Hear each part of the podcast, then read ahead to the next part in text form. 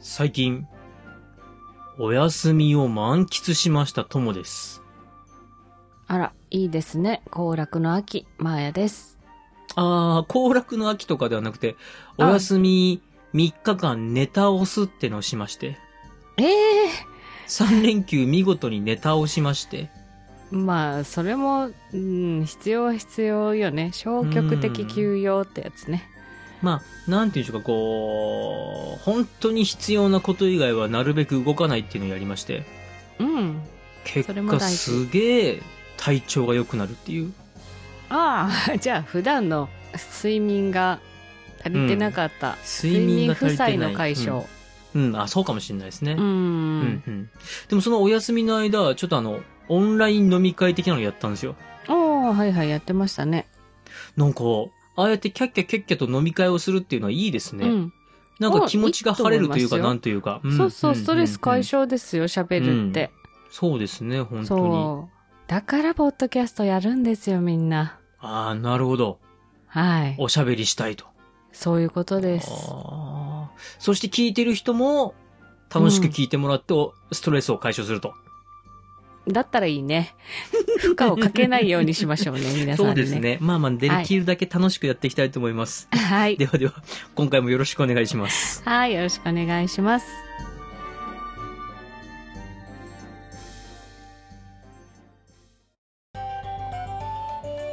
三国だが今週のネタバレです今週はですねはい。最近なんかちらほら名前が出だしたうん。三国志後半の主役級のはい。あの男のうん。いろんなエピソードに触れていきますあー、来ました。やっと来た。諸葛亮孔明さんですはい。この孔明の巻で登場して、まあ、ん劉備と出会うわけなんですけども、うん。孔明さんうん。なぜ劉備さんと一緒に戦うことになったのかはい。なぜ、もっとでかい、例えば曹操とか、うん。そういう人に使えなかったのか、うん。そもそもそういうチャンスってなかったのみたいな話をしていきたいと思います。はーい。はい。えー、孔明さん、うん。慶州という、まあ、劉表が治めてる地域で、うんうん。隠居同然というか、もう雨が降ったら本を読み、晴れたら畑を耕して、みたいな生活をしてるんですよ。素敵。憧れる。ああ、そんな孔明さん、 はい。孔明の巻の最後で、劉備さんと出会って、うん。まあ、3個の例、つまり、自分より目上の人、年齢も上、は漢王室の血を引く劉備さんが3回も頭を下げて、孔明さんに会いに来てくれたから孔明さん感激して、あーはい仲間になるよっていうストーリー展開なんですけども、い。はい。この孔明さん、どんな人生だったか。そしてその人生が、果たしてその孔明さんの士官というか、どこに使えるかとか、そういったものにどのように影響を与えたのかっていうことを語っていきたいんですよ。はい、どうぞ。孔明さんはそもそも慶州出身ではありません。うーん。ちらっと前に触れたんですけども、はい。彼は助州の出身です。うん。助州というと、一時期劉備もいたとこなんですけども、うん。あの、刀剣っていうおじいちゃん。刀剣あの、はいあれでしょあなたに譲りたい譲りそうたいそっうてそ言うってそうた人でしょそうですそうですん劉備さんに国を譲りたいって言って死んじゃったんですけども、まあその後その譲られた国が呂布に奪われたりなんだりと、まあ、ごたごたごたごたしたとこなんですけども、うんそこの助州の生まれです。うん、諸葛一家の部分でも触れたんですけども、はい早くにお父さんを失いまして、おじさんに引き取られて育てられてます。うんはいで、このおじさんは、劉氷の息がかかった人だったんで、勝手に大衆になりましたよーっていうことである地域に行くと、うんうんそこには正式に漢王朝から大衆って言われてきた人がいて、はい争った挙句、敗れて死んでしまいましたとなってるんですけども、はいこの年がですね、はい西暦197年なんですよ。 197はいつまり197年には、慶州に孔明はいたんだろうなってのがわかるんですよ。ああ、そうそうだよね。うん。はい。ただ、その前っていうのはよく分かってなくて、いつ来たのか分からない。うん。どの時期まで助手にいたのか分からないっていうとこなんですけども、はい。おそらく幼少期、つまり小さい子に連れられてるんじゃないかなっていうことなので、うんうんうん、多分直接的ではないんですけども、はい。助手大虐殺の難は逃れてる人なんですよ。うーん。助手大虐殺って覚えてますかね、い覚え曹てます操が曹操が助ね手に入っていって、まあはいめちゃめちゃしてめちゃめちゃ殺しまくったやつなんですけども、はいこれが193年、つまり4年前なんでうす。んうんうんで、この頃孔明は12歳とか13歳とかの頃なんで、うん。はい。幼少期に移ってるっていうのが、まあ果たして幼少期っていうのはどこまで言うのかとうん。いうのはわからないんですけど、おそらく孔明は助手大虐殺には直接巻き込まれてはいないんだけども、うん。昔お世話になった近所の人とか、うんうん遠い親戚の、まあ、その、なんですかね、遅延血縁の誰かは、曹操のせいで亡くなってるかもしれないでしょ。うん。で、そんな話は聞いてそうだよね。うん、そうですよね。うんさらに、言ってしまいますと、そういったことを聞いたら、おそらく孔明は、曹操憎しとなるのかもしれません。うんうん。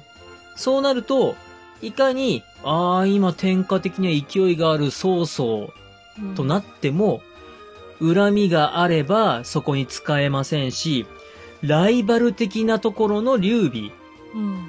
ああ、曹操のライバル劉備の助けになって、一緒に曹操をやっつけようという風に考えても不思議はないのかなと。うん。確かに。ちなみに、この諸葛亮孔明は、はい劉備と一緒に蜀という国を作るんですけども、はい。この人蜀を作った後、劉備が死んだ後、うん。何度も何度も必要に北の義、つまり曹操ですよね。曹操の国を何度も何度も攻めます。うん。もう何回失敗しても何度も何度ももう、な、え、なんでそんなこだわるのっていうぐらい攻めます。うん。一応、漢王朝の復興のためっていう名目はあるんですけども、はい。なんかちょっと、個人的な恨みもあるんじゃないかなっていうぐらいしつこく攻めるんですよ。はい。さて、孔明さんの思いを今伝えましたけど、うん。逆に、曹操はどうだったのかと。はい。なんと曹操は、諸葛亮孔明の評判を聞いていて、うん。諸葛亮孔明も自分の元に連れてきたかったようなんです。おー。これがですね、実は書物の中で、うん。曹操が孔明に贈り物を送ったことが残ってるんですよ。うんうんうん。秦の時代の書物に残ってまして、はい。訳すと、今回、経絶項を5金送りました。これはわずかですが、私の気持ちですと。うん。で、内容としては、贈り物を送ったんですよね。うん。で、この贈り物は私の気持ちなんで、受け取ってくださいと。うん。で、この経絶項っていうのが、はい。今で言うと、クローブなんですよ。うーん。はいはい。ちょうどクローブっていう、そうです、そうです、香辛料です。はい。で、漢方薬としても重宝されてまして、はい。当時はですね、例えば噛んで口臭を消すとか、はい。そういう風に使われてたんですけども、うん。大変貴重なものだったんですよねそ。うですね。今は、まあ、肉料理なんかに使われてるんですけども、で、この高価なものを重さにして約1キロぐらい。おー。まあまあですね。うん。で、まあ、曹操としてはこれを送って、こんな高価なものを送ったよと。うん君。もうちに仕官したら、豊かな暮らしを送れるんじゃないっていう多分意味合いがあったんでしょうね。はい。でも孔明としてはまあ先ほどの助手大虐殺なんかも知ってますし、うんおそらく個人的にいい感情は抱いてなかったので、うん。いやいや曹操なんかには絶対使えないっていう気持ちがあったんだろうなっていうお話を今回はしたかったんですよ。うーん。うん。どうでしょう、孔明さん。これから詳しく触れていこうと思いますし、今いろいろ出てくるんですけども、うん。まあ、なぜ孔明が今弱小の本当に吹けば飛ぶような劉備の味方をしたのかっていうのがまあこれでわかるかなと。うん。本日のネタバレは以上でございました。はーい。まあでも、5に行かなかったっていうのもちょっと気になるかなとは思うけどね。 5はお兄ちゃんが言ってるんですよおね。兄ちゃんかあそっかおえおはい兄ちゃんはお兄5だったっけ、そうそうの方だと思ってたお兄ちゃんもそっかお兄ちゃんが5の方にもう使えてるんですよう。んはいだから、兄弟で行くってことなのかな流れとしてはう、ん5に使えてもよかったんでしょううんねそ。れもちょっと思ったのかな、う。うんんただ、それで、お兄ちゃんが5に使えて、まあ、どうなんでしょうね。 単純に兄弟仲悪かったのかもしれんし、うんまあ、5に使えたお兄ちゃんと、職に使えた劉備と、うんそうすればどっちかが滅んでも諸葛家は、あー残るとかまあ諸葛そんな両のもある家かもはしれない残りますからね。あーはい。まあ諸葛、まあ諸葛家は残りますんで、諸葛家はいねうん。まあちょっとそういう考えもあったのかなとか、まあいろいろ想像はしますけどうんうんうね。んまあまあまあまあ、それはまた別のお話なので。はい。はいえー本日のネタバレは以上です。はーい面白かったです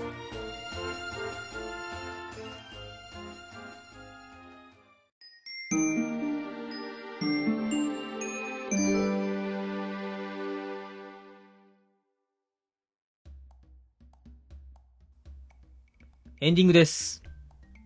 今回は、えー、まー、ちゃんの方から長寿についてです ね、えー、一つ、振られたいや、長寿って、長寿って何なんだろうなえと。さっきなんて言ったっ急けに中国名だと中国名だと、うん経絶香ですね。経絶香って香りっていう字が入ってんのかなあの、鳥の下のおはい香の香です。こうですよねうんはいい。や香りが特徴的で、まあ、長寿って長寿とかクローブって言って分かる人は分かると思うんですけど日本でもすうごんうんく大切にされてきたもの,、ものというかお薬ですよね漢方薬うん、うん。でうんうん私一応香りとか植物とか専門で勉強してる ので割と詳しいんですけどうーんはいはいはいはいクローはブい自体は多分ね皆さんが一番身近に感じるのは歯医者さんの匂いだと思いますうん、うん。虫歯の時に昔ちょっとくすなんていうの薬草っぽい臭い匂いのお薬を塗られた経験あるでしうょんなんか鼻につくというか。そうそうそうそうんんんんうんあれクローブなんですよおーだから虫歯菌を殺菌する力があるので痛み止めとかにも使われてたへしーあとはほうほうほうえっと私着物がすごく好きなんだけど着物の柄で宝尽くしっていう宝物がたくさん描かれてるすごい可愛い柄があるんだけどその中に、うんうんうん、小判とか、打ち出の小槌とか、そういうこう、お宝の中に長寿の絵が必ず入ってるのね。うんうーんだから、江戸時代あたりかな。特に日本んうん漢方をたくさん使われてる時代とかは、ものすごく大切なお薬。宝物のように、に時には金と同等に扱われた植物なんです。もうお宝、本当のもう、じゃあ、え、じゃあ1キロも、おあげ口たら臭い時に噛むやつって思っちゃダメだ。 そうそう。 1キロの、うん1キロの財宝だ。本当に財宝なんです。なので、おー私なるはほど、まあ、はいはい当時それをもらったら、これはすごいなって思うだろうなって、ちょっとさっき思いました。もうなんか完全に僕の頭の中ではキシリトールガム1キロですもん。 キシリトールガム1キロ送ってきたのあいつみたいな。ああ、なるほど。はい。なるほど、なるほど。おあー今も胃薬とかに入ってますよ、クローブ。えーうんさあ、そんなはいためになるお話を聞いたところで、 皆様にメールアドレスの方の発表もお願いします。はい。えーたまには物知りなところを見せたかっただけです。 では皆さんからのご意見ご感想をお待ちしております。まずは G メールです。数字で359。アルファベットで DAGA。三国だが、アットマーク Gmail.com。エピソードの概要欄にお名前だけで送れるメールフォームもございます。またツイッターをされている方は DM でも結構です。感想は、ハッシュタグ、三国だが、三国を漢字、だがをひらがなでつけてつぶやいてください。お待ちしております。うーん。そうですね。ちょっと植物とかいろいろ、はい。なんかこう、漢方とかも含め、そういうのもやってったら面白いかもしれないですね。ねえ、後半どっかで私うんうがんじゃあネタバレやるかも、ああ、いいっす ね。考えておきます。後半ぜひ。はい。はい、了解です。いやいや、ではでは。はい。はい。次回はですね、はい。なんとついに孔明の巻最後でございます。はーい。早かった。えー、孔明をうん大なう、雪戦場、立春大吉の3つに触れていきます。はーい。長かったようで短かった孔明の巻。はい。では、また日曜日にお会いしましょう。